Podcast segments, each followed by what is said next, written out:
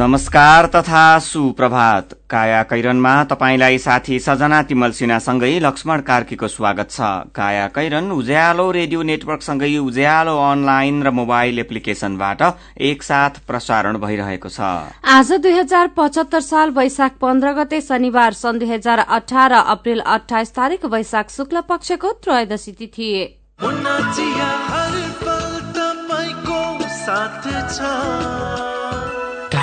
कैरनका साथमा मुना चिया हर उत्सव हर मौसममा मुना चिया काया कैरन शुरू गरौं मुख्य मुख्य खबरका शीर्षकहरूबाट। सरकारको नीति तथा कार्यक्रम जेठ एक गते संसदमा पेश हुने प्रतिनिधि सभा र राष्ट्रिय सभा नियमावलीमा विवाद कायमै। स्थानीय तहको अधिकारसँगै चम्किँदै गाउँ खस्किँदै मुकाम गाउँपालिकाको केन्द्र सार्न जनप्रतिनिधिको स्वार्थ। हुलाकी सड़कका नाममा राप्ती नदीको दोहन बढ्यो सरकारवाला मौन। दुई कोरियाका नेताबीच ऐतिहासिक वार्ता कोरियाली प्रायद्वीपलाई परमाणु हतियार मुक्त बनाउने सहमति। र आइपीएल क्रिकेटमा दिल्लीले कोलकातालाई पचपन्न रनले हरायो। ओए त्यो भिडियो अपलोड गर त। लेट्स च्याट नाउ न गेम आनिदिउँ आइज। युट्युबर बनिदिनु पर्ला जस्तो छ। ओए मैले पठाएको मिम हेरिस। लेट्स प्ले म्युजिक ओए आइज न भिडियो च्याट गरौँ। मेरो इन्स्टा हेऱ्यो। एउटा सही पोस्ट हाल त। फेसबुक सित एकचोटि। आफू त अल डे अनलाइन हो साथी। फनी फनी पोस्ट हेर्नु नि लास्टै मजा आउँछ यार। गर्न चाहिँ सबै कुरा गरौँ साथी हो तर कम पैसामा। At Ansel, we believe we get more out of life when we get more from our phones. So go on, fuel your fun. Anselको सही डेटा प्याकको साथमा आफ्नो फेभरेट प्याक किनेर कुनै वरि बिना डेटाको मजा लिन एस्ट्रिक एक सात एक दुई तिन ह्यास डायल गर्नुहोस् हरेक प्याकको साथ हरेक दिन एक घन्टाको लागि युट्युब गाउँमा फ्री भिडियो स्ट्रिमिङ पाउनुहोस्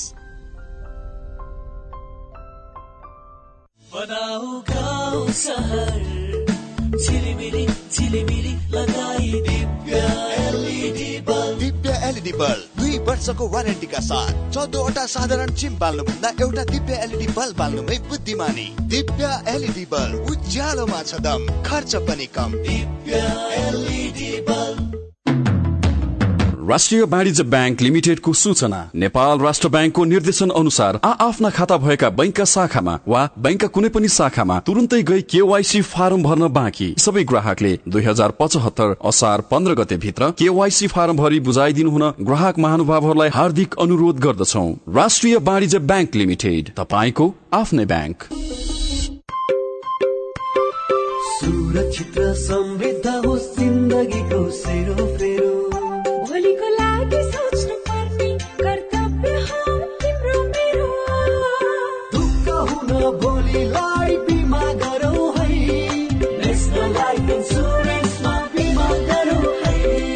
तीस वर्षदेखि सञ्चालनरत नेपालकै पहिलो अग्रणी जीवन बिमा कम्पनी नेपाल सरकारको पूर्ण स्वामित्व रहेको राष्ट्रिय वाणिज्य ब्याङ्क प्रवर्धक रहेको National Life Insurance Company Lazimpat Kathmandu.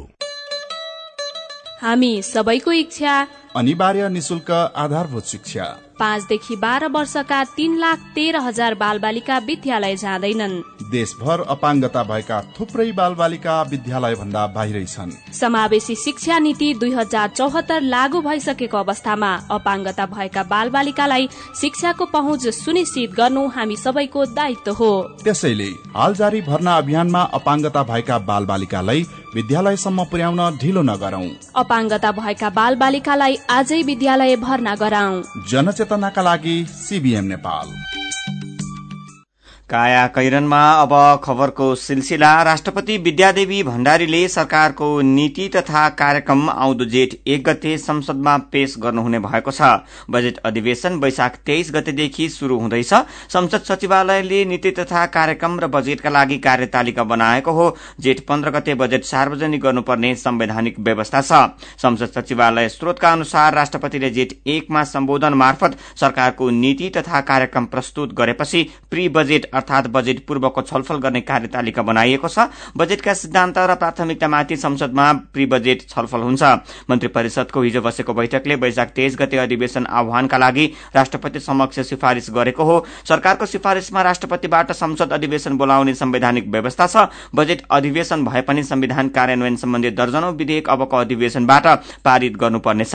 अघिल्लो अधिवेशनले अनुमोदन गरिसकेका तीन अध्यादेशलाई सरकारले पुनः अध्यादेश मार्फत निरन्तरता दिएका कारण ती अध्यादेशलाई प्रतिस्थापन गर्ने विधेयक पारित गर्नुपर्ने व्यवस्था छ।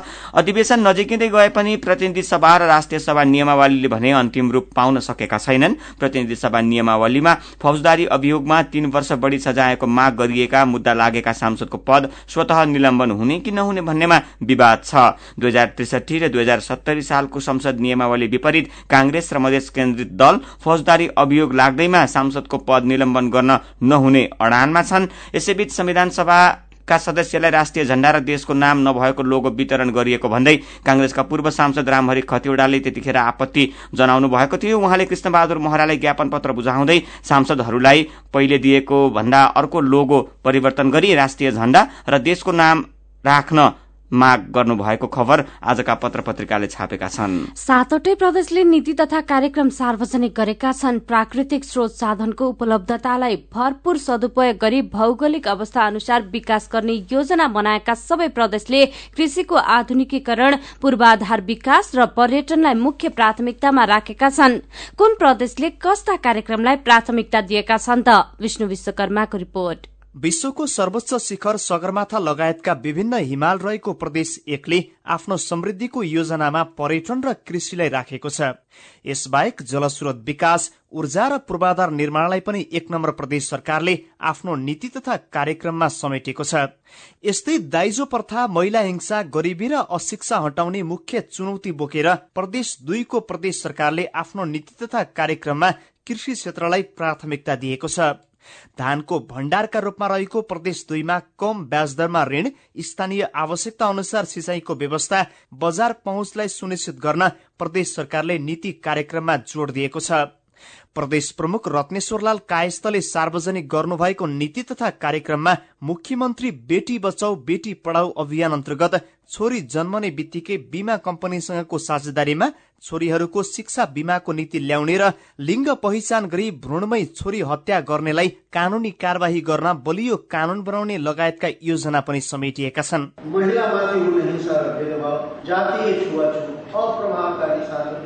सरकारी तहबाट प्रदान गरिने शिक्षा तथा स्वास्थ्य सेवाको कमजोर गुणस्तर सुशासन जनचेतना सशक्तिकरण र विकासलाई प्रमुख प्राथमिकतामा विकास विकास र पहुँचका दृष्टिले सबैभन्दा अगाडि देखिएको प्रदेश तीनले आफ्नो मुख्य प्राथमिकतामा काठमाडौँ हेटौँडा कुलेखानी सुरुङ मार्ग प्राविधिक र स्वास्थ्य शिक्षा कार्यक्रम राखेको छ।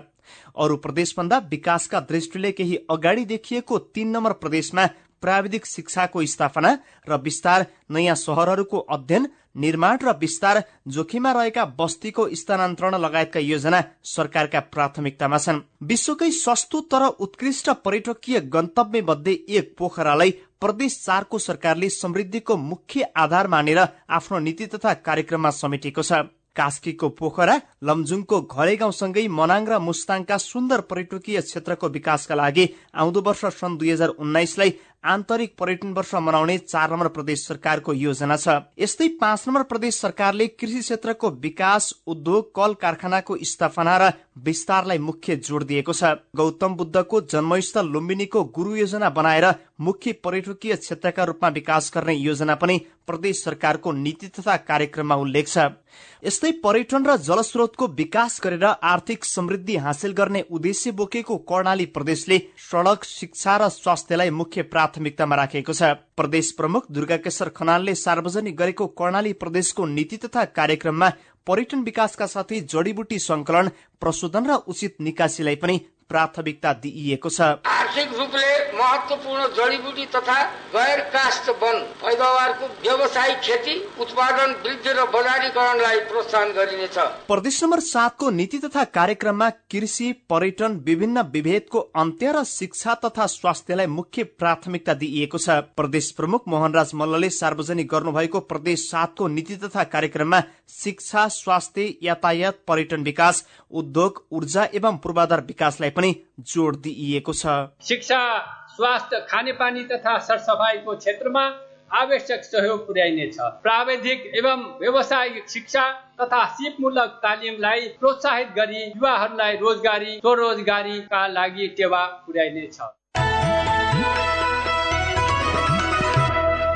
काया कैरनमा मेरो पनि भन्नु छ सँगै खबरको सिलसिला बाँकी नै छ। सुन्दै गर्नुहोला। काकी नमस्कार है नमस्कार। लौ हेर यो हरिलाई। अस्ति मात्रै यसको पसलमा आग लागि भयो। यसलाई भने केही चिन्तै छैन। के भएको यसलाई? मलाई केही भएको छैन काकी। काकीलाई थाहै रहन्छ। मैले त आफ्नो लघु व्यवसायको लघु बिमा कार्यक्रम मार्फत बिमा पो गरेको छु। नोक्सानी अनुसार बिमाको नियमभित्र रहेर क्षतिपूर्ति पाइहाल्छु नि। के को चिन्ता? लघु बिमा क्षतिपूर्ति? के भन्छ यो? ल काकी सुन्नुहोस्। लघु बिमा भनेको मानिसहरूको दैनिक जीवन तथा जीविकोपार्जनको क्रममा आइपर्ने विभिन्न प्रकारका जोखिमहरूबाट हुने आर्थिक नोक्सानीमा क्षतिपूर्ति दिने कार्यक्रम हो। ए अनि कस्ता जोखिमहरूमा लघु बिमाले सहयोग गर्छ त? लघु बिमा गरेमा विभिन्न कारणले हुने दुर्घटना तथा रोगहरूको उपचार बापत हुने औषधि उपचार खर्च प्राकृतिक प्रकोप आगलागी तथा अन्य कारणले हुने व्यक्तिगत सम्पत्तिको नोक्सानी लघु व्यवसाय सञ्चालनको क्रममा हुने अनिश्चितता तथा नोक्सानी बाली तथा पशुधनमा हुने क्षति बापत क्षतिपूर्ति पाइन्छ। ए ए अनि यस्तो सुविधा कसरी लिन सकिने रहेछ त? क कसले पाउने हुन्? फेरि बिमा गर्दा खर्च पनि त लाग्ला नि। लघु वित्त कार्यक्रममा सहभागी ग्राहकहरूले स्थानीय स्तरमा सञ्चालित लघु वित्त संस्थाहरू मार्फत लघु बिमाको सेवा लिन सक्छन्। यस बिमा कार्यक्रमको बिमा शुल्क न्यून हुने भएकोले थोरै खर्चमा भविष्यमा आउन सक्ने आर्थिक जोखिमको सजिलै व्यवस्थापन गर्न सकिन्छ ओहो ल गजबकै कुरो रहेछ। अब हामी सबैजनाले लघु बिमा कार्यक्रममा सहभागी भई आफ्नो र परिवारको जीवन सुरक्षित पार्नुपर्छ। ए बाबु यो कुरो त सबै गाउँलेहरूलाई भनिदिए है। लघु बिमा गरौँ ढुक्क रहौँ। युके एड सक्षमको सहकार्यमा नेपाल विमक संघद्वारा जारी सन्देश।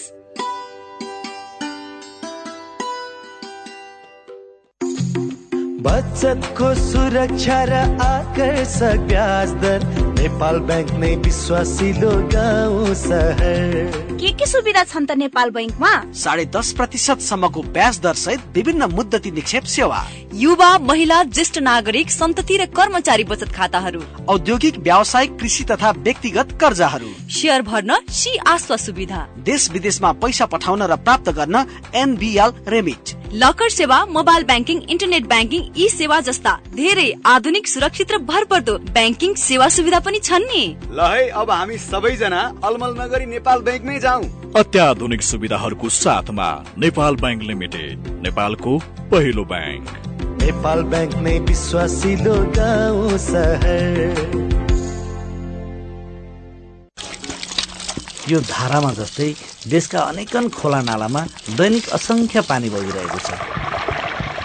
बङ्गालको खाडीमा गएर मिसिने यी खोलाबाट पानीसँगै हामीले त्यसको सदुपयोग गरेर लिन सक्ने करोडौँ रुपियाँको लाभ पनि गुमाइरहेका छौँ। सयौँ बिघा जग्गामा हुन सक्ने सिँचाइ अनि त्यही पानीबाट बल्न सक्ने सयौँ मेगावट बत्ती सबै गुमाइरहेका छौँ पानीलाई खेर जानबाट जोगाउँ। विकासका लागि स्रोतको सदुपयोग गरौं। यो सामग्री लगानी बोर्डको कार्यालयले उत्पादन गरेको हो। Happy new year happy new year happy new year यामा सँगै मनाऊ। ह्याप्पी न्यु इयर यात्रा सफल सुखद रहोस् यामा चाहन्छ सम्बन्ध प्रगाढ बनोस् यामा भन्दछ। स्योर सर्ट नगद छुट क्यासब्याक पाइन्छ। किन्ने सक्ने जे गरे नि उपहार भरमा छ। नयाँ वर्ष दुई हजार पचहत्तरको आगमनसँगै तपाईँको जीवनलाई यमाहामय बनाउन। यमाहा तपाईँलाई आमन्त्रण गर्दछ। ह्याप्पी न्यु इयर बिक्री समारोहमा कार्यक्रम खरिद योजना नभएकाका लागि test ride and best ride selfie खिचाउन contest खरिद योजना भएकाहरूका लागि छ स्क्रच बुक जसमा पाउनुहुनेछ रु पचास हजार सम्मको स्योर सर्ट क्यास डिस्काउन्ट अनि लक टेस्ट गरी हन्ड्रेड पर्सेन्ट सम्मको cashback after sale service gift पनि हुनेछ। साथमा तपाईँको परिवार तथा बच्चाहरूको लागि आकर्षक गिफ्ट ह्याम्पर विस्तृत जानकारीका लागि आजदेखि दुई हजार पचहत्तर वैशाख मसान्तसम्म तपाईँको नजिकको यमहा सोरुमहरूमा सम्पर्क गर्नुहोस्। यो पटकको भेटघाटको विदाई चाहिँ कोल्ड ड्रिङ्कबाट। ल यो लिउ चिसो किन नि भोलि भेट्न आउँदैनौ? भोलिबाट त म इन्डियातिर लाग्छु नि। के रे? तिमी फेरि इन्डिया जान लागेको? किन? नरिसाउ न अफिसियल काम छ कि? टाढा हुन लाग्यो भनेर रिसाउनै पर्दैन। नेपाल टेलिकमले सस्तो दरमा अर्थात् प्रति मिनट दुई रुपियाँ बाइस पैसामा नै इन्डिया फोन गर्न सक्ने अफर ल्याएको छ नि। ए हो र? त्यसो भए नो टेन्सन अब त ढुक्कसँग कुरा गर्न पाइने भयो। तिमीलाई थाहा छ यो अफर लिनका लागि स्टार चौध पन्ध्र ह्यास थिचेर कल गर्नुपर्छ नि। तिमीले भनेपछि त थाहा भइहाल्यो नि। नेपाल टेलिकम राष्ट्रको संचार पल्ला गरे तुरुराम त उसको ब्याङ्क झन्झटिलो ब्याङ्क भनेर रिसाउँदै थियो भने उसको ब्याङ्कले के झन्झट दिएछ? उच्च ब्याज पाउनु उसको ब्याङ्कमा सधैँ नयाँ नयाँ खाता खोल्नु पर्ने रे। हो र? ए बिचरा सानोमा ब्याङ्कमा खाता खोलेको भए यो झन्झटै नपर्ने। हो त नि मेरो मोबाइलमा सम्पन्न बचत खातामा ब्याज बढेर आठ आठ प्रतिशत भएको एसएमएस आइसक्यो भने सानीमा ब्याङ्कको कुरै अर्कै सानीमा ब्याङ्कमा त साझेदार ब्याङ्कको सात सय भन्दा बढी एटिएमबाट प्रत्येक महिना सित्तैमा तिन पटकसम्म पैसा झिक्न सकिन्छ। No commission no tension no झन्झट। अब ध्रुवरामलाई पनि सानीमा ब्याङ्कमा खाता खोलाउनु पर्छ सानिमा ब्याङ्क सबल अनि विश्वसनीय ब्याङ्क अनलाइन खाता खोल्नको लागि W W W dot Sanima bank dot कममा लगइन गर्नुहोस्। थप जानकारीका लागि अन्ठानब्बे शून्य एक सय उन्नाइस शून्य एक सय उन्नाइसमा सम्पर्क गर्नुहोला। उज्यालो रेडियो नेटवर्कसँगै उज्यालो अनलाइन र मोबाइल एप्लिकेशनमा प्रसारण भइरहेको काया कैरनमा तपाईँलाई फेरि स्वागत छ। यतिन्जेल हामीले सरकारको नीति तथा कार्यक्रम जेठ एक गते संसदमा पेश हुने प्राकृतिक स्रोत साधनको उपलब्धतालाई भरपूर सदुपयोग गरी भौगोलिक अवस्था अनुसार विकास गर्ने प्रदेश सरकारहरूको योजना लगायतका खबर प्रस्तुत अब बाँकी खबर। एक वर्ष अघिसम्म तेह्रथुम छथर गाउँपालिका हमरजुङका हेम पाक्सुवा विभिन्न काम लिएर पटक पटक सदरमुकाम म्याग्लुङ पुग्ने गर्नुहुन्थ्यो। स्थानीय सड़क उपभोक्ता समितिको अध्यक्ष रहेका पाक्सावा आयोजना सम्झौतादेखि प्राविधिक योजना लगायत विभिन्न चरण पार गर्दै कामको भुक्तानी लिइन्जेलसम्म कम्तीमा बाह्र पटकसम्म सदरमुकाम धाउनुहुन्थ्यो। तर स्थानीय तह अधिकार सम्पन्न भएपछि भने उहाँलाई हाइसन्चो भएको छ भन्नुहुन्छ सदरमुकाममा आउँदा कहिले काम पूरा होला कति दिन बस्नुपर्ने हो भन्ने सधैँको पिरलो हुन्थ्यो अहिले मुक्त भइएको छ। संघीयताको कार्यान्वयनसँगै स्थानीय तहमा धेरै अधिकार गएर स्थानीय सरकार गठन भएको छ। यसको प्रभाव सदरमुकाममा देखिन थालेको म्याग्लुङ बजारका व्यापारी रूपक सुवेदीले बताउनुभयो। एक वर्ष अघि दैनिक बीसदेखि पचास हजार रूपियाँसम्मको कपड़ा बिक्री हुन्थ्यो। हिजो आज त स्वात्तै घट्यो। कर्मचारी र सेवाग्राही समेत गाउँ केन्द्रित हुँदा सदरमुकामको बजारलाई असर पुगेको उद्योग वाणिज्य संघ तेह्रथुमका पूर्व अध्यक्ष महेन्द्र काफ्लेले बताउनुभयो। यस्तै भोजपुर सदरमुकामवासीको अनुभव पनि यस्तै छ। दुई नगरपालिका र सात गाउँपालिका रहेको भोजपुर सदरमुकामको चहल पहल दिनानुदिन घट्दै गएको छ। जिल्ला केन्द्रित अधिकार स्थानीय तहमा गएसँगै सर्वसाधारणको आवत जावतमा पनि कमी हुन थालेको हो। सप्तरीको तिलाठीलाई फागुन सत्ताइस दुई हजार सत्तरी सालमा तिलाठी कोइलाडी गाउँपालिकाको केन्द्र तोकियो। ऐतिहासिक पृष्ठभूमि भएको र धेरैलाई पाएक पर्ने तिलाठीलाई गाउँपालिकाको केन्द्र तोक्दा सबै पार्टी सहमत थिए गाउँपालिका शान्त थियो। स्थानीय तहको चुनावबाट राष्ट्रिय जनता पार्टीका सतीश कुमार सिंह गाउँपालिका अध्यक्ष बनेपछि उहाँले गाउँसभाको पहिलो बैठकबाटै गाउँपालिकाको केन्द्र सार्ने निर्णय गर्नुभयो। दुई हजार चौहत्तर माघ एक्काइस गतेको बैठकबाट उहाँले गाउँपालिकाको केन्द्र कोइलाडी तोक्नुभयो जसका कारण दुई महिना यता तिलाठी कोइलाडी गाउँपालिकाको काम कारवाही प्रभावित भएको छ। दिनौ जसो धरना र अनसन भइरहेका छन् गाउँपालिका अशान्त छ। आन्दोलनरत पक्षका अनुसार गाउँपालिकाले गर्नुपर्ने थुप्रै अत्यावश्यक काम छोडेर पहिलो बैठकबाट केन्द्र सार्ने निर्णय गर्नुको पछाडि सिंहको व्यक्तिगत र पार्टीगत स्वार्थ छ। व्यक्तिगत कारण कोइलाडीमा सिंहको दस बिघा भन्दा बढ़ी जग्गा छ जसको बजार मूल्य अहिले लगभग चार करोड़ रूपियाँ जति पर्छ पार्टीगत कारण कोइलाडी उनको पार्टी राजपाको प्रभाव क्षेत्र हो। तिलाठीबाट कोइलाडीमा केन्द्र सार्ने निर्णय गर्ने सिंहलाई गाउँपालिकाका प्रमुख प्रशासकीय अधिकृत सरोज कुमार झाले पनि सघाउनु भएको थियो किनकि तिलाठीबाट कोइलाडीमा केन्द्र सार्दा पनि फाइदा हुन्थ्यो। कोइलाडीबाट आधा किलोमिटरको दूरीमा रहेको सकरपुरामा झाको घर जग्गा छ जता आफ्नो घर जग्गा उतै गाउँपालिका केन्द्र शीर्षकको यो खबर। आजको नागरिक दैनिकमा छ। बाँकेको राप्ती सोनारी दुई शमशेरगंजमा रहेको राप्ती नदीमा केही महिनादेखि दिनरात एक्सकाभेटर चलिरहेको छ। नदीबाट उत्खनन गरिएका ढुङ्गा गिटी बालुवा ट्रिपरहरूले पाँच पाँच मिनटको फरकमा किनारतिर ओसार्छन्। हुलाकी सड़कका लागि निर्माण सामग्री तयार गर्न भन्दै राप्ती नदीकै छेउमा क्रसर उद्योग पनि सञ्चालन गरिएको छ। ट्रिपरले बोकेर डम्पिङ गरेको ढुङ्गा गिटी र बालुवा त्यही क्रसरबाट प्रशोधन गरिन्छ। हुलाकी सड़कका लागि ठेकेदारलाई निर्माण सामग्री कति आवश्यक छ अहिलेसम्म कति परिमाणको सामग्री उत्खनन भएको छ यसबारे कुनै लेखाजोखा छैन। तर नदीबाट उत्खनन भइरहेको निर्माण सामग्री हुलाकी सड़कका नाममा अन्यत्रै आपूर्ति भइरहेको स्थानीय बासिन्दा बताउँछन्। वर्षेनी बाढ़ीको चपेटामा पर्दै आएका स्थानीय बासिन्दा दिनरात नभने जथाभावी दोहन हुँदा चिन्तामा परेका छन्। दिनरात मेसिन लगाएर नदी दोहन भइरहेको राप्ती सोनारी दुई टिकुलीपुर निवासी महिमकला राणाले बताउनुभयो गएको साउन अन्तिम हप्ता आएको बाढ़ीले महिनौसम्म विस्थापित भएकी उहाँ अहिले नदी दोहन भइरहँदा फेरि बाढ़ीले सताउने हो कि भन्ने चिन्तामा हुनुहुन्छ। मान्छेले गरेका गल्तीका कारण हरेक वर्ष हामीलाई बाढ़ीले सताउँछ उहाँले भन्नुभयो। ठूला मान्छे आएर जथाभावी दोहन गर्छन् नदीले धार परिवर्तन गर्छ त्यसपछि बर्खामा आउने बाढ़ीले हामी गरीबको उठीवास लगाउँछ। शमशेरगंजमा रहेको नदी किनारमा क्रसर स्थापना गरी राप्तीमा महिनौदेखि एक्सकाभेटर चलाउन थालेपछि स्थानीय बासिन्दा विरोधमा उत्रिए। गाउँका अगुवा एवं सामुदायिक वन उपभोक्ता महासंघका अध्यक्ष दिल्ली गिरीको संयोजकत्वमा संघर्ष समिति बन्यो। समितिको अगुवाईमा स्थानीय बासिन्दा प्रहरी प्रशासन समन्वय समिति लगायत सरकारवाला निकायमा पुगेर राप्ती नदीको जथाभावी दोहन रोक्न माग गरे तर कतैबाट पनि स्थानीय बासिन्दाको माग सुनवाई भएन। हुलाकी सड़कका नाममा राप्ती दोहन शीर्षकमा नागरिक दैनिकले खबर छापेको छ। मेरो पनि भन्नु छ। नेपाल सरकारले चीन सरकारलाई दुई जोडी गैंडा उपहार दिन लागेको खबर सुनेर उज्जवल केसी उज्यालोको फेसबुक पेजमा आक्रोश व्यक्त गर्दै लेख्नुहुन्छ गैंडा मात्र किन? देश नै उपहार देऊ। न रहन्छ बाँस न बच्छ बाँसुरी। यही विषयमा एम सुवेदी सकारात्मक रूपमा टिप्पणी गर्नुहुन्छ। यदि चीनमा गैंडालाई उपयुक्त वातावरण छ भने यसलाई हामीले सकारात्मक रूपमा लिनै पर्छ संसारबाटै लोपोन्मुख यो जनावरलाई सकेसम्म संसारभरि फैलाउनुपर्छ। प्रेम अधिकारी लेख्नुहुन्छ आफ्नो अगाडि भारतीय सीमा सुरक्षा बल एसएसबीले सुरक्षाको लागि खड़ा गरिएका नेपाली पिल्लर भत्काउँदा चुप्प लागेर बस्ने सरकारले नरेन्द्र मोदी आउनु सात दिन अघिदेखि नै सुरक्षा व्यवस्था कड़ा पार्न थालेको देखेर दुःख लाग्छ धिक्कार छ।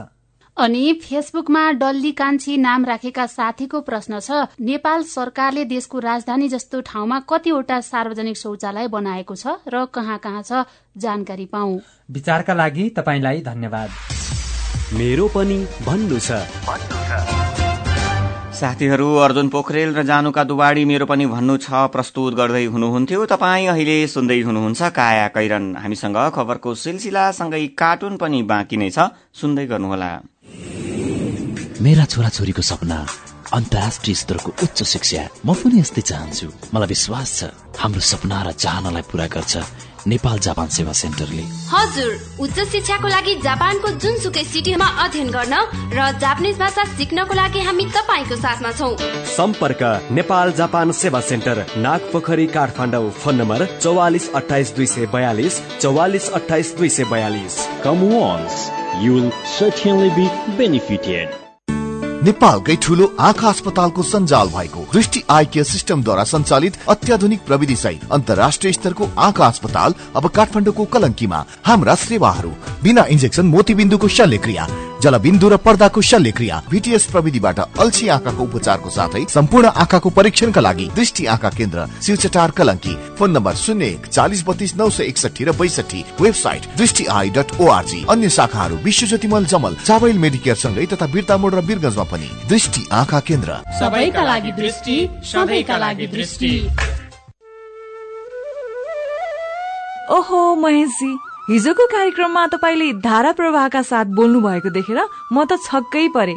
हिजो आज त हेर्दा पनि एकदमै प्रोफेसनल र आत्मविश्वासी देखिनुहुन्छ। यो सबै परिवर्तन त निपमा पब्लिक स्पिकिङ तालिम लिएपछि भएको हो नि। हजुर वाक शक्ति व्यक्तित्व तथा क्षमता विकास गरी विभिन्न क्षेत्रमा सफल हुनका लागि एकदमै उपयोगी पब्लिक स्पिकिङ तालिममा सहभागी हौ। सम्पर्क? नेपाल अन्टरप्रेनरसिप एजुकेसन फाउन्डेसन निफ बागबजार काठमाडौँ। फोन नम्बर बयालिस अडतिस पाँच सय पैतालिस। Four two three eight five four five. Everest bank रहेको बिल्डिङको थर्ड फ्लोर। साथै एसई दिएका विद्यार्थीहरूका लागि विशेष कोर्सको व्यवस्था छ। सीधा कुरा प्रष्ट विचार। काठमाडौँमा नब्बे मेगाहर्ज उज्यालो रेडियो नेटवर्क मार्फत देशभरिका विभिन्न एफएम स्टेशन तथा उज्यालो अनलाइन र मोबाइल एप्लिकेशनमा प्रसारण भइरहेको काया कैरनमा तपाईँलाई फेरि स्वागत छ। अब बाँकी खबर। प्रधानमन्त्री केपी शर्मा ओलीको स्वास्थ्य तुलनात्मक रूपमा अचेल ठिक छ। तैपनि चिकित्सकहरूले उहाँलाई धपेडीबाट जोगिन बारम्बार सुझाव दिइरहेका छन्। मृगौला प्रत्यारोपण गरेका व्यक्तिमा संक्रमणको जोखिम धेरै हुने भएकाले भीड़भाड़बाट जोगिन पनि उनीहरूको सल्लाह छ। दैनिक हुने भेटघाट र कार्यक्रमको भीड़भाड़ले प्रधानमन्त्रीलाई संक्रमणको जोखिम बढ़ाएको निजी चिकित्सक डाक्टर दिलीप शर्माले बताउनुभयो। दैनिक अबेरसम्म हुने भेटघाटलाई केही कम गराउनुपर्ने सुझाव हामीले दिएका छौं उहाँले भन्नुभयो।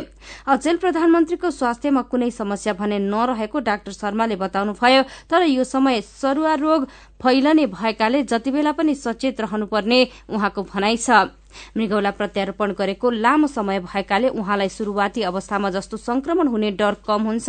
नियमित औषधि सेवन गरिरहनु भएको छ। अहिले भेटघाट कम गराउनु पर्ने भने पनि उहाँले मान्ने अवस्था छैन। देशको प्रधानमन्त्री भएपछि भेटघाट पातलो गर्ने कुरा हुँदो रहेनछ। प्रधानमन्त्रीकी निजी चिकित्सक डाक्टर दिव्या सिंह मृगौला रोग विशेषज्ञ डाक्टर दिव्या सिंहले बताउनु भएको छ।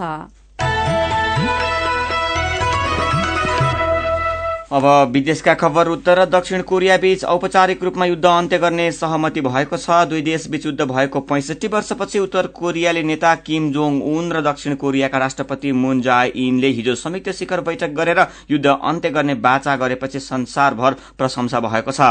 आफ्नो सिमानाबाट टोलीसहित निक्लिएका किमले केही मिटर परबाट एक्लै दक्षिण कोरियाले भूमितिर पाइला बढ़ाउँदाको क्षणलाई संसारभर चासोका साथ प्रत्यक्ष प्रसारणमा हेरिएको थियो।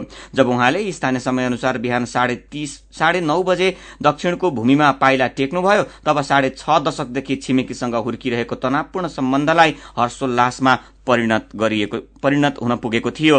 लामो समयदेखि शत्रुतापूर्ण सम्बन्ध रहेका दुई देश यति छिटै सद्भावपूर्ण बिन्दुमा आइपुग्लान् भनेर सायदै कसैले कल्पना गरेका थिए। एकपछि अर्को क्षेप्यास्त्र परीक्षण गर्दै आएको उत्तर कोरियाका कारण पूर्वी एसिया मात्रै नभएर पूरा विश्व नै सन्त्रस्त बनेको स्थितिमा अचानक गएको हिउँदमा किमले आफू दक्षिण कोरियासँग वार्ताका लागि तयार भएको सार्वजनिक उद्घोष गर्नुभएको थियो। यसैबीच अमेरिकी राष्ट्रपति डोनाल्ड ट्रम्पले दुई कोरियाली नेताको मिलन हुँदै गर्दा ट्वीट गरेर त्यसलाई सतर्कताका साथ गर्नुभएको थियो। मिसाइल प्रक्षेपण र आणविक हतियारको परीक्षणको एक आवेगपूर्ण वर्षपछि दक्षिण र उत्तर कोरियाका नेताबीच ऐतिहासिक बैठक भइरहेको ट्रम्पको टिप्पणी थियो। चिनिया राष्ट्रपति सी जिङपिङले भारतसँग चीनले घनिष्ठ साझेदारी सम्बन्ध विकास गर्न चाहेको उल्लेख गर्दै दुई देशबीचको सहकार्यले विश्वव्यापी प्रभाव पार्ने विश्वास व्यक्त गर्नु भएको छ। चीनको दुई दिने भ्रमणमा रहेका भारतीय प्रधानमन्त्री नरेन्द्र मोदीसँग हिजो अनौपचारिक भेटवार्ता गर्दै राष्ट्रपति सीले चीन र भारत पुराना साथी रहेको सन्देश दिनुभएको हो।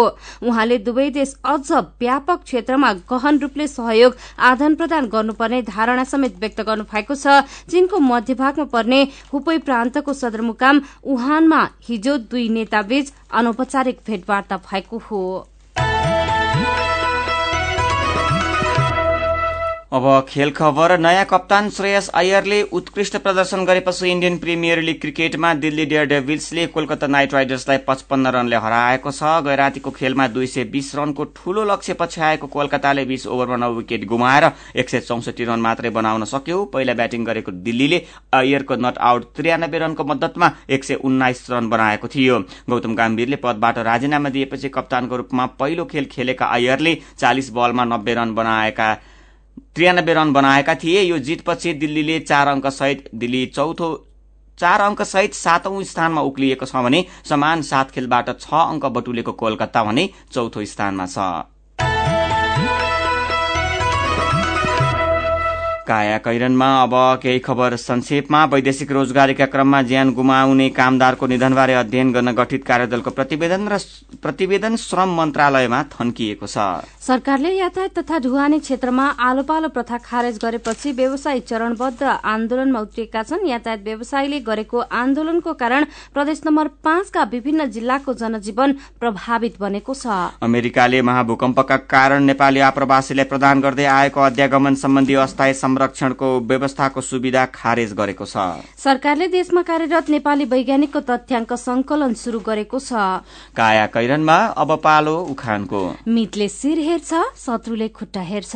उज्यालो रेडियो नेटवर्कबाट प्रसारण भइरहेको काया कैरन सक्नु अघि मुख्य मुख्य खबर फेरि एकपटक। सरकारको नीति तथा कार्यक्रम जेठ एक गते संसदमा पेश हुने प्रतिनिधि सभा र राष्ट्रिय सभा नियमावलीमा विवाद कायमै। स्थानीय तहको अधिकारसँगै चम्किँदै गाउँ खस्किँदै मुकाम गाउँपालिकाको केन्द्र सार्न जनप्रतिनिधिको स्वार्थ। हुलाकी सड़कका नाममा राप्ती नदीको दोहन बढ़्यो। सरकारवाला मौन। दुई कोरियाका नेता बीच ऐतिहासिक वार्ता कोरियाली प्रायद्वीपलाई परमाणु हतियार मुक्त बनाउने सहमति। र आइपीएल क्रिकेटमा दिल्लीले कोलकातालाई पचपन्न रनले हरायो। अब कार्टुन आजको कान्तिपुरको परिशिष्टाङ्क कोसेलीमा बादशायनले बनाएको बसी बिहालो शीर्षकको कार्टुन हामीले लिएका छौं। यसले भूकम्पपछिको पुनर्निर्माणको अवस्थालाई उठाएको छ। तीन वर्ष बितिसक्दा पनि भूकम्प प्रभावितका लाखौं घरहरू बनिसकेका छैनन्। सम्पदाहरू पनि बनिसकेका छैनन्। कतिपय सम्पदाहरू बन्नै थालेका छैनन्। यहाँ भूकम्पले भत्काएको धरहरा छ। धरहराको छेउमा एउटा कार्यक्रम आयोजना गरिएको छ अनि अगाडिपट्टि चाहिँ भूकम्पले घर भत्काएपछि बस्नका लागि बनाइएको अस्थायी टहरो छ। टहरोमा घामपानी ओत्ने पाल पनि च्यातिएको छ। भूकम्प प्रभावित एउटा परिवार मायालाग्दो अवस्थामा टहरोमा बसिरहेको देखिन्छ। अनि त्यही टहरोको छेउ र धरहराको फेदमा आयोजित एउटा कार्यक्रम छ। त्यहाँ चाहिँ प्रधानमन्त्री जस्ता देखिने व्यक्ति चाहिँ भाषण गरिरहेका छन्। देब्रे हातको चोर औलो ठड्याएर उनी भन्दैछन् अब धरहरा बन्छ बन्छ। आजको काया कैरन सकिएको छ। काया कैरन सुन्नु भएकोमा तपाईँलाई धन्यवाद। उज्यालो रेडियो नेटवर्कमा केही बेरपछि प्रसारण हुन्छ। बिहानी रेडियो पत्रिका उज्यालो फल्चा। काया कैरनबाट प्राविधिक साथी मनोज विष्टसँगै सजना तिमल सिन्हा र लक्ष्मण कार्की विदा हुन्छौ। उज्यालोको मोबाइल एप्लिकेशन र उज्यालो अनलाइन डट कममा ताजा खबर पढ्दै र सुन्दै गर्नुहोला। नमस्कार।